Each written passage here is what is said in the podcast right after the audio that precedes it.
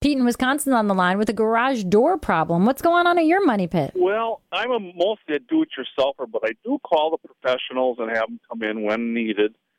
Um, I installed a steel gra- a steel insulated garage door about um, three years ago, maybe four now, and uh, worked just fine until just recently.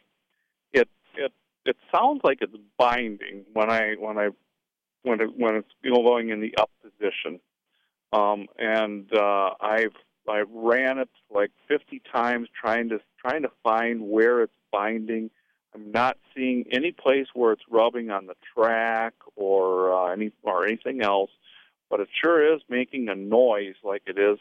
And as I watch it, it appears as if one side may be going up slightly higher than the others. Any ideas, guys? Pete, can you disconnect the garage door opener from the door itself? I can, and I have. Okay, and once the garage door opener is disconnected, can you open and close the garage door smoothly and evenly with no binding whatsoever? There's less binding, um, but there's still some. You, you can tell there's still um, a load on, on one side, it kind of feels like. So it sounds to me like maybe the roller bearings are shot on some part of the door because there's those roller bearings that fit inside the track and you know they help move the door up and down. And if something is stuck if one of those bearings is not turning it's going to jam on that one side and, and it'll sort of fight itself and it'll, it'll try to come up crooked.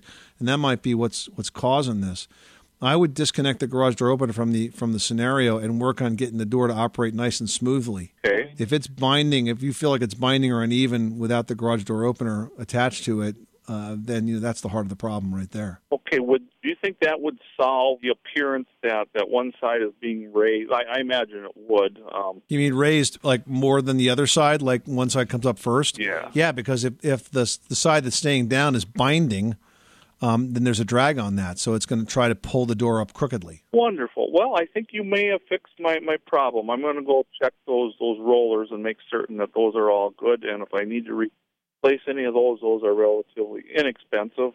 So the money pit isn't so bad tonight. Like. all right, Pete. Good luck with that project. Thanks so much for calling us at 888 Money Pit.